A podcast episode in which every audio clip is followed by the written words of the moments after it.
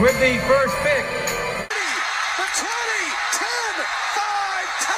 And here's Jeremy Platt with Between the Tackles. Hey everyone, I'm Jeremy Platt, and I'm back with another episode of Between the Tackles podcast, Super Bowl edition. We've got a ton to talk about today, so let's get started. This week, the Redskins made a trade with the Kansas City Chiefs that shocked the world. The Redskins are trading one of the top young nickel DBs in Kendall Fuller and a third round pick in return for a 34 year old Alex Smith. What this means is Kirk Cousins is gone, Pat Mahomes is in as a starting quarterback for the Kansas City Chiefs, the Chiefs find another young corner to pair along with Marcus Peters, and Alex Smith will head the Jay Gruden led offense. Chiefs clearly won this trade because, first of all, they get another third round pick and a top slot defender in the NFL. We also get to see Pat Mahomes, who I think has the potential to take the Chiefs over the hump and into possibly the AFC Championship or even the Super Bowl that Alex Smith couldn't do. Mahomes sat under Alex Smith this year, where he could take time to learn the offense, all the techniques, and all the different players for the Kansas City Chiefs.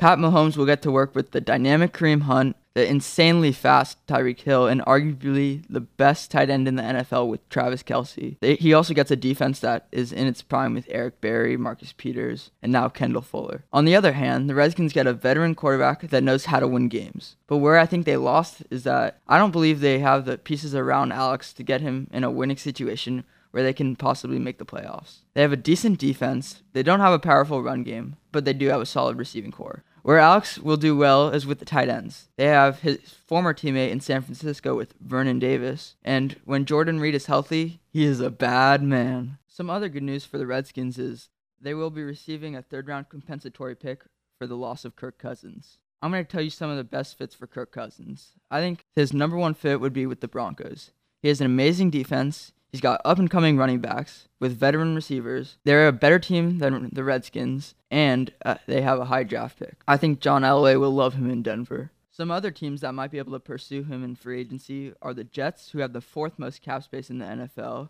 and have improved over the last two years.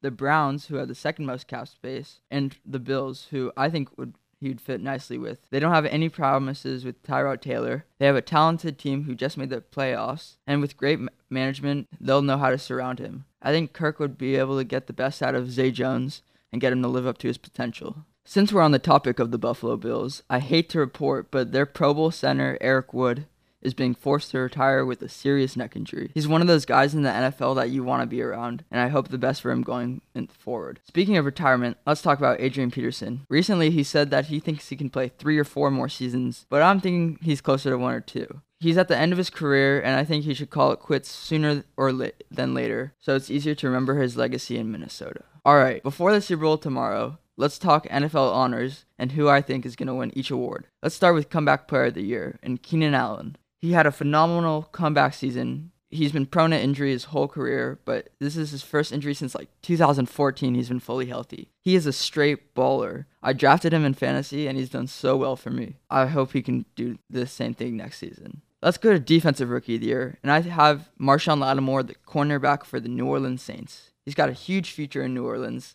He had an amazing rookie season, and he's fantastic in man-to-man coverage. I think it'll be him or Trey White, but I think he'll edge Trey White out due to all the hype he's had. And sticking in New Orleans, let's go with Offensive Rookie of the Year in Alvin Kamara. He's just had an unbelievable rookie season. He's extremely slippery, hard to tackle, and has formed an amazing tandem with Mark Ingram. He's one of those few guys that I have to say I missed out on in the draft process. I didn't think he was going to do as well as he did, but he's been amazing.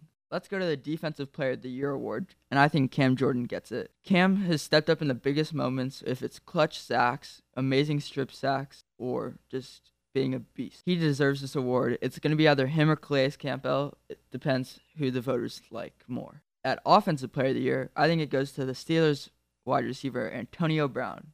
Despite injury, he was still the best receiver in the league. He was just impossible to guard this season. We saw him come back for the final game of the season against the Jaguars in the playoffs, and he had two touchdowns. I think if he didn't get injured, he would have won MVP. He's just so much better than everyone else. Let's talk Coach of the Year. I think there are really three or four candidates with Mike Zimmer, Sean McVay, Doug Marrone, and Sean McDermott. I don't want to go with the obvious, but it's hard not to. I think Sean McVay came to a completely wrecked Rams team and got them turned around into the playoffs. He used Todd Gurley and Jared Goff to the best of their ability, similar to what Bill Belichick does in New England. And I think that rivalry against the 49ers will be fierce next season. Let's talk MVP. Drumroll, please. I think it's going to Todd Gurley. He had an unbelievable season. He could do everything, and he's just an unstoppable running back. He's a straight up beast. He's got a ton of juice and will light it up next season. It's hard to argue with this. It'll be either him or Tom Brady. But before we talk about Super Bowl, I just want to give an apology to the GOAT. He never gets enough love, and but he won't care. He's too busy on the Super Bowl. All right, Super Bowl. Let's talk it. I'm going to give you three reasons why the Patriots will win, three reasons why the Eagles will win, three bold predictions, and my final score. Let's start with the Patriots. The first reason is they have Gronk back. He came off of a concussion after taking a huge hit from Barry Church against the Jaguars. He is just an unbelievable mismatch. He is the god of tight ends and is revolutionary type player. Let's go to the coordinators. I have a feeling they'll come out fierce. They're playing motivated because it's their final games in New England. McDaniels will go to Indy and try to lead that Andrew Luck type of offense, and and Patricia will go to Detroit and have Jarrad Davis at his middle linebacker. And finally, it's just all about experience. They have the greatest coach of all time, the greatest quarterback of all time, and arguably the greatest tight end of all time. They have one of those warrior type of super teams, and they're just better than everyone else. Let's talk about the Eagles. I mean, they can't really win, can they? I think they're going to have a better chance than most people think. They've been underdogs ever since Carson Wentz came out and Nick Foles came in. They've also been playing hot. They just beat the Vikings 38 to 7 in the NFC Championship and that whole team is rallying around Nick Foles in the playoffs. And finally, we got to talk about that defense. Their defensive line might be the best in football, better than the Jaguars. They have Chris Long and Derek Barnett not even starting. Then they have Fletcher Cox, who's the best defensive tackle in the NFL and they also have Brandon Graham and Mychal Kendricks. In the secondary, they have Malcolm Jenkins, who is the best cover safety in the NFL. They also have Jalen Mills and Patrick Robinson, who are coming off their best games in the NFL. And we can't forget about Sidney Jones, the rookie from UW. I think he can be one of those Malcolm Butler type of players who makes a huge splash in the Super Bowl. He could be the surprise star of the game and make a crucial play for the Eagles. This Eagles team can definitely win this game. They just have to get pressure on Brady. Now I'm going to get into one of my favorite parts bold predictions. My first bold prediction is LeGarrette Blunt, one of the best playoff running backs, will rush for over 125 yards and two touchdowns. When it's playoffs, we know LeGarrette's going to step up. He has the most touchdowns in the playoffs in the last 20 years by any other running back. My second bold prediction is the rookie for from Arkansas for the Patriots, Deatrich Wise will get two sacks. I have a feeling that Patriots defensive line will step up. All the hype is for the Eagles defensive line, but that Patriots D line is underrated. And my final bold prediction is I think the two Patriots running backs, Dion Lewis and James White, will combine for over 200 yards of offense and two touchdowns.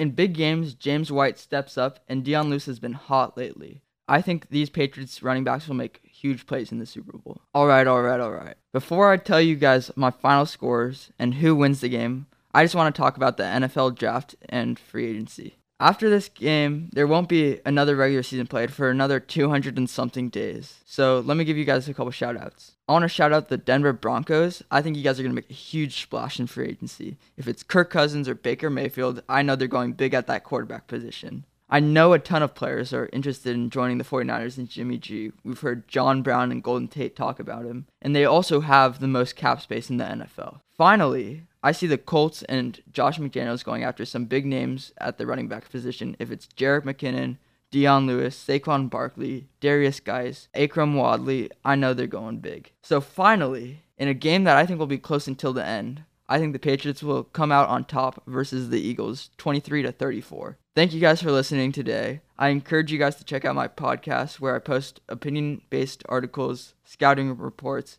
and a ton more at www.betweenthetacklesfootball.com. You guys can follow me on Instagram at Between the Tackles and Twitter where I share my immediate thoughts at BTWN The Tackles. You guys have an amazing Super Bowl weekend, and I'll see you guys in a few weeks. Jeremy out.